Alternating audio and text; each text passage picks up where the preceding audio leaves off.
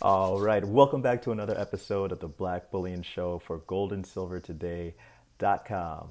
Check that website out, guys. So, for everyone, um, you know, who wanted to know what happened or what would happen with the markets as they opened up today after such a crazy end of last week, um, you know, they kind of wanted to know would it edge lower, would it edge higher? Well, by now, you guys have known that markets ended up going higher for both equities um, and gold and silver heading into positive territory this morning uh, due to a lessening of fear. So we will go over that lessening of fear very shortly. But first, if you're new to this channel, please hit that big red subscribe button right down below. Also, please hit the like button. Helps to get this economic evangelism right on out there to the masses to bring more people into precious metals. Okay, so let's take a look at the VIX. Now, the VIX is often called the fear index. When it rises, investors feel nervous about prospects. When it falls, their fears are, you know, being quelled um, somewhat. And, um, you know, that's the first thing that I wanted to monitor this morning.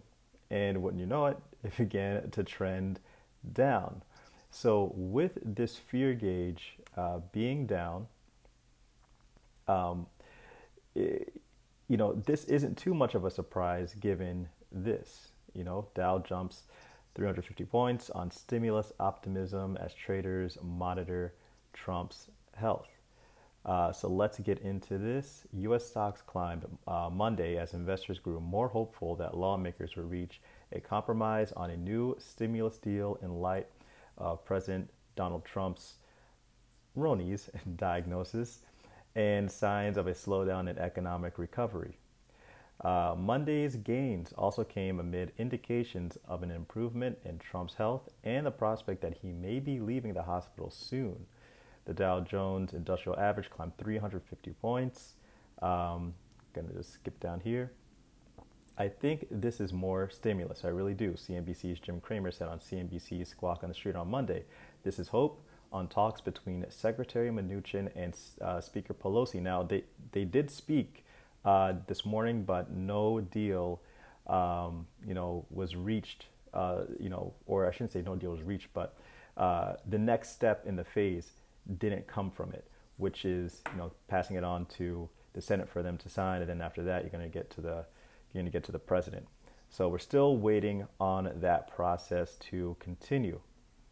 But based off of everything, you know, with um, you know Trump waving from his motorcade to the video released on Saturday, to his continuous tweets, uh, to his doctors reporting on his health, it seems as if investors feel pretty optimistic. And buttressing uh, this sentiment is this, which is the U.S. 10-year being, you know, well above 0.7%. It's at 0.755% right now. Looks like it almost hit 0.76% earlier uh, this morning. And, um, you know, just showing some risk on behavior for traders. So, you know, this is also buttressing this risk on, um, you know, feeling that we're getting uh, this Monday morning. And in addition to that, we also have the, um, the DXY as well. The DXY went down um, this morning and uh, it's down to 93.51. So with that risk on, you know, traders are back to, you know, dumping dollars and going for more riskier plays here. Um, so with that, you have to start talking about the euro. The euro edged up this morning against the dollar. Um, the pound also did the same thing, edged up against the dollar, um, heading back into the 1.3s or towards the 1.3s. Now, uh, we got both the IHS and um, ISM services data today, and both showed signs of positivity. Though the IHS did show uh, a drop, you know, a minor one from August, the report spoke highly of business activity with demand remaining high.